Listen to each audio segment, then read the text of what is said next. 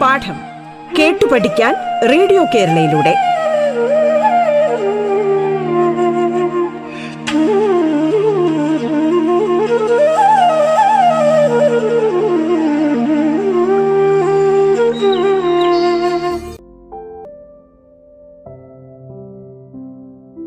Hello കൂട്ടുകാരെ. എന്റെ പേര് വിജയലക്ഷ്മി. ഇന്ന് നിങ്ങളോട് ഞാൻ സംസാരിക്കാൻ പോകുന്നത് ഗണിതം എങ്ങനെ ലളിതമാക്കാമെന്ന ഒരു എന്താ പറയുക വിഷയത്തെ പറ്റിയാണ്. നമ്മൾ ചെറുപ്പം തൊട്ടേ മാത്സ് പഠിക്കുകയാണല്ലേ? ചെറുപ്പം തൊട്ടേ ടീച്ചേഴ്സ് ആണെങ്കിലും വീട്ടുകാരാണെങ്കിലും മറ്റ് സബ്ജക്റ്റിനേക്കാളൊക്കെ കൂടുതൽ പ്രാധാന്യം കണക്കിന് കൊടുക്കാറുണ്ട്. അതെന്തുകൊണ്ടാണെന്ന് ചോദിച്ചു കഴിഞ്ഞാൽ ആർക്കും വലിയ പിടിയില്ല. പക്ഷേ മുന്നോട്ടുള്ള വിദ്യാഭ്യാസം അതായത് ഹയർ സ്റ്റഡീസ് സമയങ്ങളിൽ മാത്തമാറ്റിക്സിന് വലിയ പ്രാധാന്യമുണ്ട്. അതുകൊണ്ടാണ് അവർ ചെറുപ്പം തൊട്ടേ നിങ്ങളുടെ ബേസിക്സ് ആയിട്ടുള്ള ഐ മീൻ നിങ്ങളുടെ ബേസ് മാത്തമാറ്റിക്സ് ലെവൽ ഒന്ന് നന്നായി കിട്ടാൻ വേണ്ടിയിട്ടാണ് അവർ അതിനു വേണ്ടി നിങ്ങളോട് പറയുന്നത് ഐ മീൻ പഠിക്കാൻ പറയുന്നത്. മാത്സ് കൂടുതൽ ചെയ്യാൻ പറയുന്നത് അല്ലെങ്കിൽ ഹോംവർക്കുകൾ വെക്കാൻ പറയുന്നത് ഇതല്ല. അപ്പോൾ ഇതെങ്ങനെ നമുക്ക് നമുക്കിഷ്ടപ്പെടുന്ന രീതി ചെയ്യാം? ഇല്ലേ? മാത്സ് പൊതുവേ ചെയ്യാൻ എല്ലാവർക്കും ഭയങ്കര മടിയാണ്.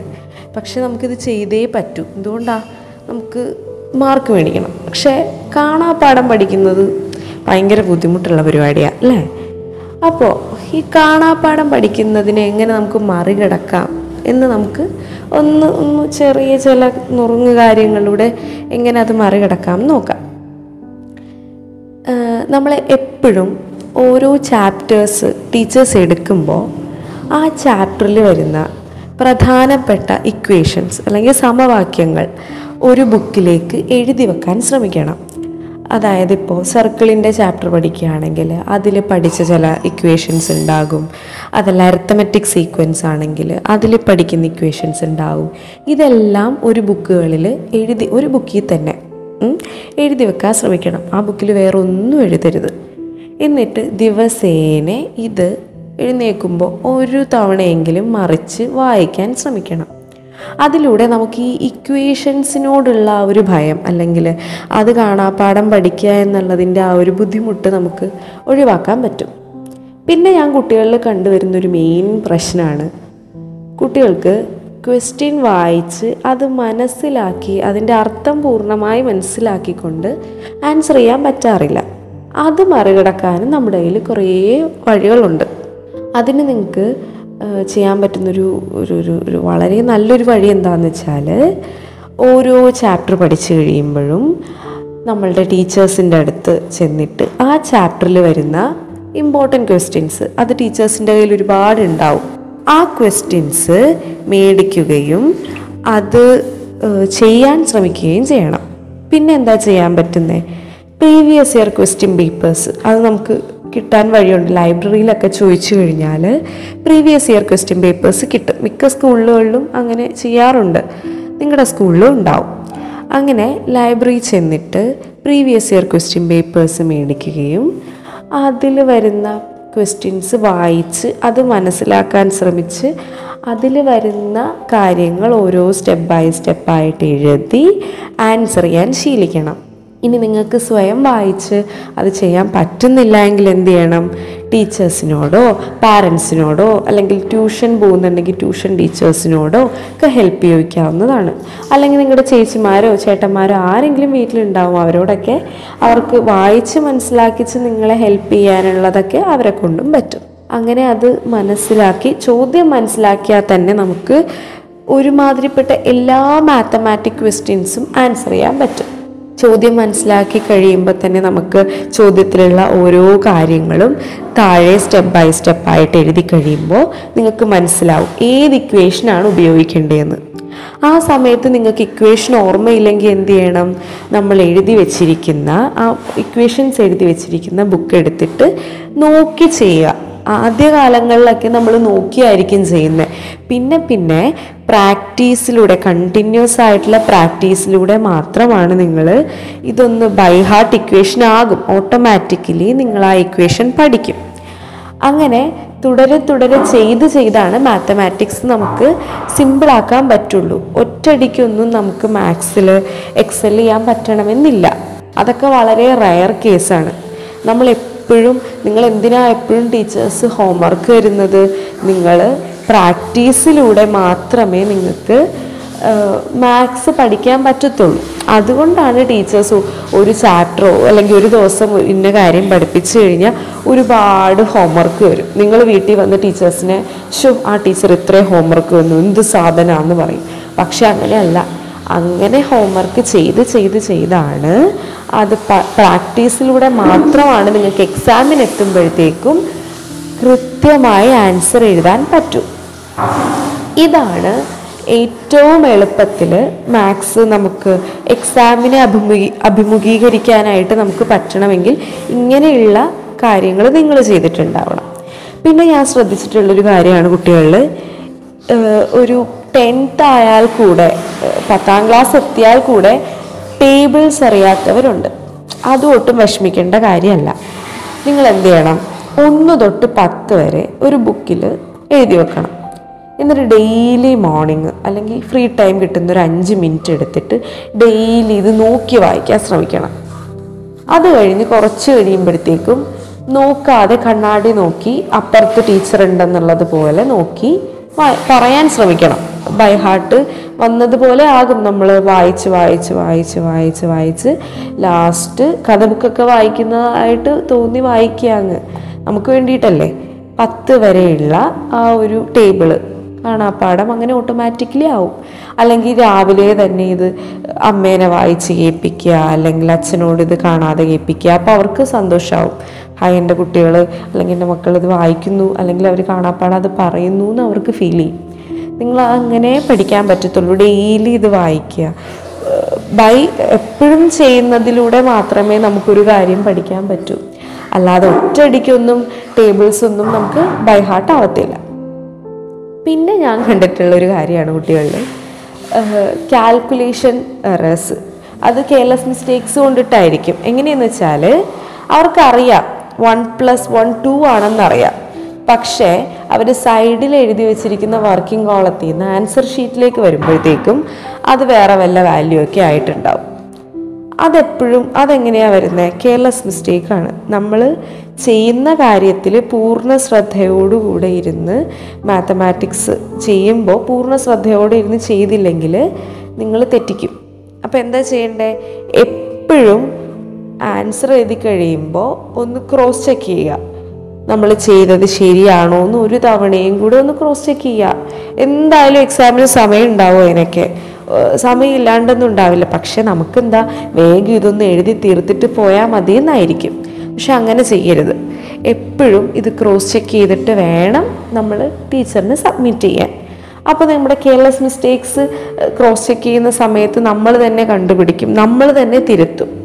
അങ്ങനെ സ്വയം തിരുത്തുന്നതിലൂടെ മാത്രമേ കെയർലെസ് മിസ്റ്റേക്സും ഇങ്ങനെയുള്ള കാൽക്കുലേഷൻസ് എറേഴ്സും ഒക്കെ മാറ്റാൻ പറ്റൂ.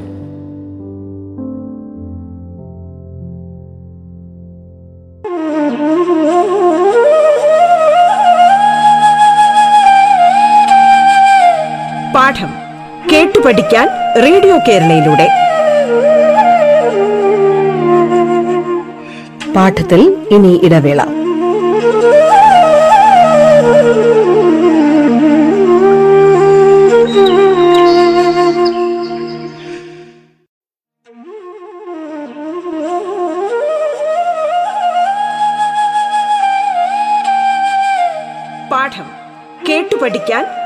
കേരളയിലൂടെ. തുടർന്ന് കേൾക്കാം പാഠം.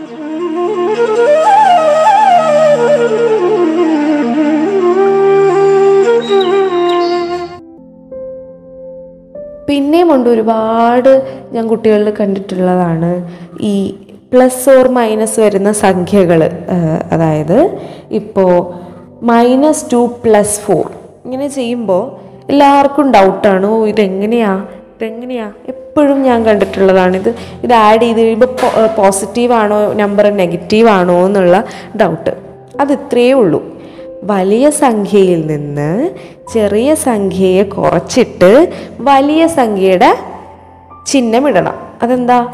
വലിയ സംഖ്യ എന്ന് പറയുന്നത് നാലാണ്. പോസിറ്റീവ് ഫോർ ആണ്. ചെറിയ സംഖ്യ എന്ന് പറയുന്നത് നെഗറ്റീവ് ടു ആണ്. സോ ഇവരെ തമ്മിൽ സബ്ട്രാക്ട് ചെയ്ത് കഴിയുമ്പോൾ അല്ലെങ്കിൽ കുറച്ച് കഴിയുമ്പോൾ നമുക്ക് കിട്ടുന്നത് സംഖ്യ ടു ഇനി വലിയ സംഖ്യയുടെ ചിഹ്നം എന്താണ്? വലിയ സംഖ്യയുടെ സൈൻ എന്ന് പറയുന്നത് പോസിറ്റീവ് ആണ്. സോ ഇതിന്റെ ആൻസർ പ്ലസ് ടു ആയിരിക്കും. ഇങ്ങനെയുള്ള കുഞ്ഞു കുഞ്ഞു കുഞ്ഞു കാര്യങ്ങളാണ് നിങ്ങൾ എപ്പോഴും തെറ്റിച്ച് വെക്കാറ്. പിന്നെ എപ്പോഴും ഞാൻ കാണുന്നതാണ് സ്റ്റെപ്സ് എഴുതുമ്പോൾ ബ്രാക്കറ്റ് ബ്രാക്കറ്റ് നമുക്കറിയാം മാത്തമാറ്റിക്സിൽ ബ്രാക്കറ്റ് ഭയങ്കര ഇമ്പോർട്ടന്റ് ആണ്. അതായത് രണ്ട് നമ്പേഴ്സ് തമ്മിൽ മൾട്ടിപ്ലൈ ചെയ്തതിന് ശേഷമായിരിക്കും വേറൊരു നമ്പർ തമ്മിൽ കൂട്ടേണ്ടത്. പക്ഷേ ബ്രാക്കറ്റ് കറക്റ്റായിട്ട് ഇട്ടില്ലെങ്കിൽ ആ സ്റ്റെപ്പ് മുഴുവൻ കുട്ടികൾ തെറ്റിച്ചു വെക്കും. നിങ്ങളപ്പോൾ ശ്രദ്ധിക്കേണ്ടത് ബ്രാക്കറ്റുകൾ ഇടാൻ അതായത് ഈ അതെപ്പോഴും ശ്രദ്ധിക്കുക. അത് ചെയ്യുന്നതിലൂടെ കുറേ മിസ്റ്റേക്സ് നമുക്ക് തിരുത്താൻ പറ്റും. പിന്നെ എപ്പോഴും ചോദ്യങ്ങൾ ചെയ്യാൻ ശ്രമിക്കുക. മാത്സിനെ ഒരു ഭയങ്കര എന്തോ വലിയ സംഭവമായിട്ട് കാണാതെ ഒരു ഇത്രയേ ഉള്ളൂ. ഭയങ്കര ലളിതമായി കാണാൻ ശ്രമിക്കുക. ലളിതമായി കണ്ടു കഴിഞ്ഞാൽ തന്നെ നമ്മളത് ഈസി ആയിട്ട് എടുക്കുന്നതിലൂടെ മലയാളം നമുക്ക് കുറേ കുട്ടികളൊക്കെ പറയും ഭയങ്കര എളുപ്പ കഥയൊക്കെ ഉണ്ട്. വായിച്ചാൽ മതി വായിച്ച് അതേ എളുപ്പം അതേപോലെ തന്നെ എളുപ്പമാണ് മാത്സും. നമ്മൾ ഈ ചെയ് ഡെയിലി ഹോംവർക്ക് ചെയ്യുന്നതിലൂടെയും ഇക്വേഷൻസ് ഇങ്ങനെ ഒരു ബുക്കിൽ എഴുതി പഠിക്കുന്നതിലൂടെയും ടേബിൾസ് ഇങ്ങനെ മനപ്പാടാക്കുന്നതിലൂടെയും ഒക്കെ നമുക്ക് എക്സാമിന് വരുമ്പോൾ മാത്സ് എളുപ്പമായിട്ട് ചെയ്യാൻ പറ്റും. പിന്നെ മാത്സ് എക്സാം വരുമ്പോൾ അനാവശ്യമായ ടെൻഷൻസ് ഒഴിവാക്കുക. അതാണ് ഏറ്റവും പ്രധാനപ്പെട്ട മറ്റൊരു കാര്യം. മാത്സ് എക്സാം എന്ന് പറയുമ്പോൾ തന്നെ യു ടീച്ചർ മാത്സ് ടീച്ചറിന് ഓർമ്മ വരും. ചില മാത്സ് ടീച്ചേഴ്സൊക്കെ ചുരുളും കൊണ്ടായിരിക്കും വരുന്നത് അത് കണ്ട് പേടിച്ച് ഓ ടീച്ചർ മാർക്ക് കുറഞ്ഞ തല്ലു. അങ്ങനെ ഒന്നും വിചാരിക്കേണ്ട ആവശ്യമില്ല. ടീച്ചേഴ്സൊക്കെ പാവങ്ങളാണ് നിങ്ങൾ പഠിക്കാൻ വേണ്ടിയിട്ട് മാത്രമല്ല അവർ ഇങ്ങനെയൊക്കെ ചെയ്യുന്നത് ഹോംവർക്ക് ചെയ്യുന്നതിലൂടെയാണ് നിങ്ങളുടെ തനിയെ എഴുതാനുള്ള തനിയെ ക്വസ്റ്റ്യൻസ് അറ്റൻഡ് ചെയ്യാനുള്ള ആ ഒരു കഴിവ് കൂടത്തുള്ളൂ. അതുകൊണ്ടാണ് അവർ അത്രയും ഹോംവർക്ക്സ് തരുന്നത് പാരൻസ് ആണെങ്കിലും മാത്തമാറ്റിക്സിന് വേണ്ടിയിട്ട് അവർ സ്പെഷ്യൽ ട്യൂഷൻസ് ഒക്കെ തരുന്നതും ഹയർ സ്റ്റഡീസിലേക്ക് നിങ്ങൾ പോകുമ്പോൾ മാത്സിനൊരു പ്രാധാന്യമുണ്ട്. അത് ഏത് സബ്ജക്റ്റ് എടുത്താലും പ്രാധാന്യമുണ്ട്. കൊമേഴ്സ് എടുത്താലും മാത്സ് വേണം സയൻസ് എടുത്താലും വേണം കമ്പ്യൂട്ടർ സയൻസിലാണെങ്കിലും ഹ്യൂമാനിറ്റീസിലില്ല ബട്ട് എന്നാലും ഒരു ബേസിക് നോളജ് നമുക്ക് മാത്തമാറ്റിക്സിൽ വേണം. അതുകൊണ്ടാണ് എല്ലാവരും ഇങ്ങനെ പ്രഷർ ചെയ്യുന്നത് പക്ഷേ നിങ്ങൾ അങ്ങനെ പ്രഷർ ആ പ്രഷർ കുക്കറിൽ ഇരിക്കണം എന്നൊന്നും ഞാൻ പറയില്ല.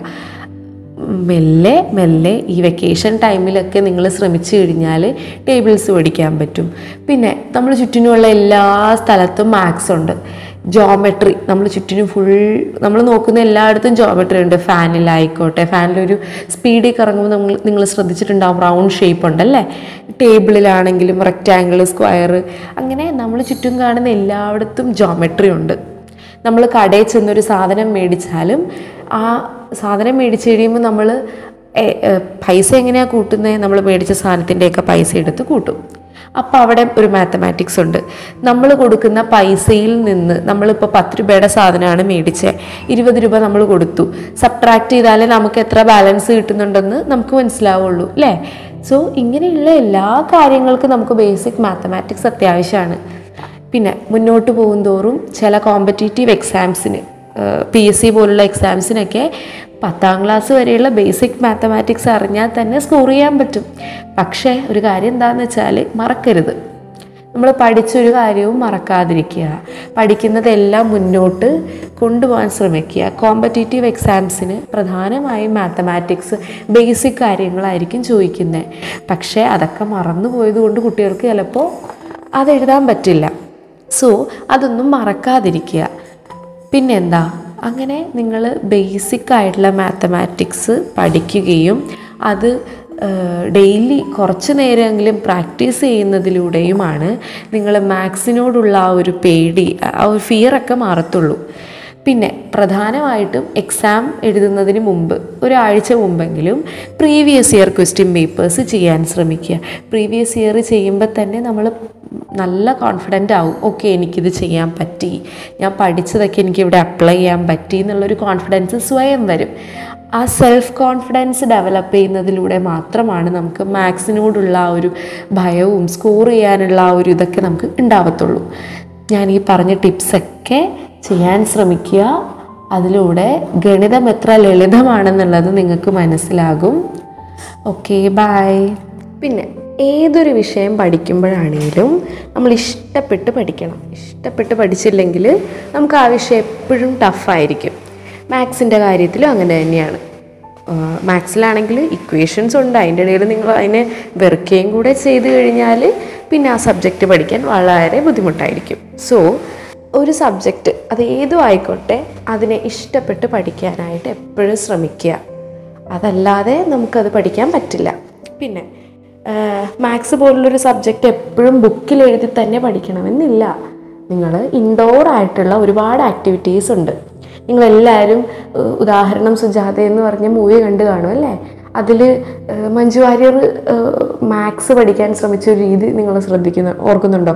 സർക്കിളിനെ വട്ടം ദോശ പോലെ വട്ടം എന്നൊക്കെ പറഞ്ഞിട്ട് അവരതിൽ ഒരുപാട് ഇൻഡോർ ആയിട്ടുള്ള കാര്യങ്ങൾ ആലോചിച്ചൊക്കെ അവർ റിലേറ്റ് ചെയ്തിട്ടൊക്കെ അവർ മാത്സ് ചെയ്യുന്നത് അതേപോലെ ഇൻഡോർ ആയിട്ട് നമ്മുടെ കയ്യിൽ ഒരുപാട് ചുറ്റും ഒരുപാട് കാര്യങ്ങളുണ്ട്. അതൊക്കെ എന്താണെന്ന് കണ്ടുപിടിക്കാൻ ശ്രമിക്കുക.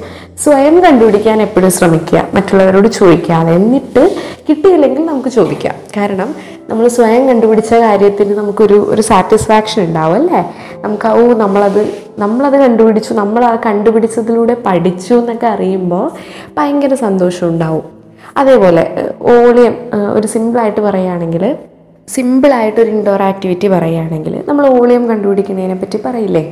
നമ്മൾ ഒരു ഒരു ഒരു പാത്രത്തിൽ കുറച്ച് വെള്ളം എടുത്തു നിറച്ച് വെള്ളം എടുത്തു. ആ വെള്ളത്തിന്റെ അളവ് എത്രയാണെന്ന് നമുക്ക് അറിയാമെന്നിരിക്കട്ടെ ഉദാഹരണത്തിന് ഒരു ലിറ്റർ വെള്ളമാണ് ആ പാത്രത്തിൽ തങ്ങി നിൽക്കുന്നതെന്ന് വിചാരിക്കുക. എങ്കിൽ ആ പാത്രത്തിന്റെ വോളിയം എത്രയാണെന്ന് ചോദിച്ചു കഴിഞ്ഞാൽ നമുക്ക് പറയാൻ പറ്റണം ആ വെള്ളത്തിന്റെ അളവ് എത്രയാണോ അതാണ് ആ പാത്രത്തിന്റെയും വോളിയം എന്ന്. എന്തുകൊണ്ടാണ് ആ പാത്രം നിറച്ച് ഒരു ലിറ്റർ വെള്ളം നിൽക്കുക. അതിനർത്ഥം എന്താ പിള്ളേരെ? ആ പാത്രത്തിന്റെ വോളിയം എന്ന് പറയുന്നത് വൺ ലിറ്റർ ആണ് അല്ലെങ്കിൽ ഒരു ലിറ്റർ ആണെന്നാണ്. സോ നമ്മൾ ഇങ്ങനെയുള്ള കുഞ്ഞു കുഞ്ഞു ഇൻഡോർ ആയിട്ടുള്ള ആക്ടിവിറ്റീസിലൂടെ കണക്ക് പഠിക്കാനും ഓർത്തിരിക്കാനും ശ്രമിക്കുക.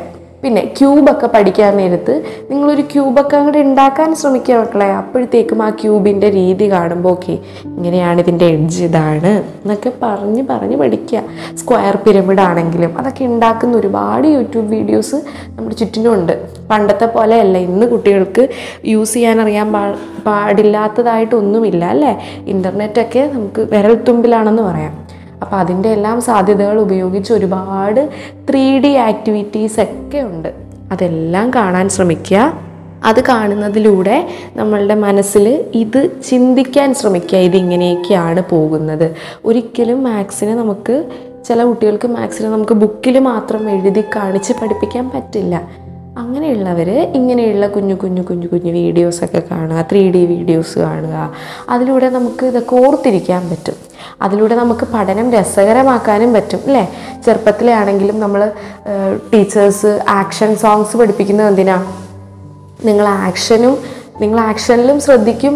അങ്ങനെയുള്ള കുഞ്ഞു കുഞ്ഞു കാര്യങ്ങൾ കാണുമ്പോഴായിരിക്കും നിങ്ങൾക്കത് ഓർത്തിരിക്കുക അല്ലേ?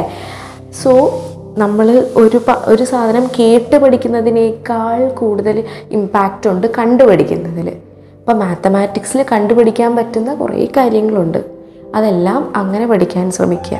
പിന്നെ ഓൾജിബ്ര ചെയ്യുമ്പോൾ ഉറപ്പായിട്ടും ചെയ്തു തന്നെ പഠിക്കേണ്ടതാണ്. എന്നാലും അതിനും നുറുങ്ങുവിദ്യകളുണ്ട് അതും നമ്മൾ അങ്ങനെയുള്ള വീഡിയോസ് ത്രീ ഡി വീഡിയോസ് സ്കൂളുകളിൽ തന്നെ ഉണ്ടാവും അതെല്ലാം ടീച്ചേഴ്സ്. ഇപ്പോൾ നിങ്ങൾക്ക് ഓൺലൈൻ ആയിരുന്നല്ലോ ലാസ്റ്റ് ഇയർ അതൊക്കെ കഴിഞ്ഞ് ഇപ്പോൾ നിങ്ങൾ കയറുമ്പോൾ ടീച്ചേഴ്സ് അതെല്ലാം ചെയ്യിപ്പിക്കും. അതിലൂടെയൊക്കെ മാത്സ് ഒന്നുകൂടെ കണക്കൊന്നുകൂടെ രസകരമായി നിങ്ങൾക്ക് മാറട്ടെ എന്നാണ് എന്റെ പ്രാർത്ഥന. കാരണം കണക്ക് എന്ന് പറയുന്നത് ഒട്ടും പേടിക്കേണ്ടതായ ഒരു വിഷയമാണ്. പക്ഷേ കുട്ടികൾ ഒരുപാട് പേടിക്കുന്നതുമാണ്. അങ്ങനെ പേടിയൊന്നും വേണ്ട. നമ്മൾ ഇഷ്ടപ്പെട്ട് പഠിക്കുക. ഏത് സബ്ജക്റ്റ് ആണെങ്കിലും. മാത്സ് എന്ന് മാത്രമല്ല മാത്സിനോട് ഒരിത്തിരി ഇഷ്ടം കൂടിയാലും കുഴപ്പമില്ല. അതത്രയും നല്ലതാണ്. നമ്മുടെ നമ്മുടെ ഫ്യൂച്ചറിനും ഒക്കെ നല്ലതാണ്. സോ ഇഷ്ടപ്പെട്ട് പഠിക്കുക. എല്ലാ കൂട്ടുകാർക്കും എന്റെ എല്ലാവിധ ആശംസകളും ഒരുപാട് ഉയരങ്ങളിൽ എല്ലാവർക്കും എത്താൻ പറ്റട്ടെ. ആഗ്രഹിച്ച സ്ഥാനങ്ങളിൽ തന്നെ എത്താൻ പറ്റട്ടെ. താങ്ക്